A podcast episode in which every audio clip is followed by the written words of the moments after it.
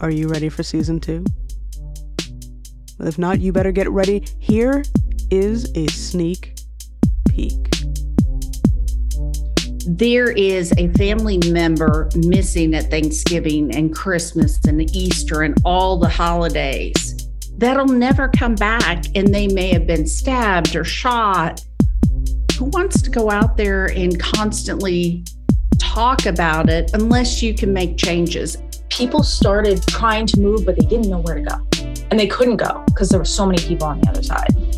And at that point, I had kind of looked at her and I was like, eh, "This this is getting weird. We should, maybe we should start thinking about going." Sort of became quite clear that what had been reported online was not anywhere near the the reality. Like everyone I spoke to all thought that their part of the story was the one that had either been embellished or completely omitted.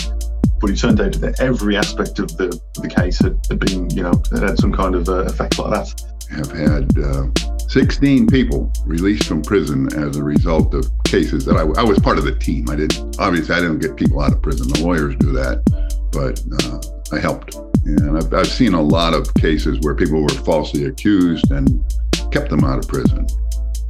Curious yet?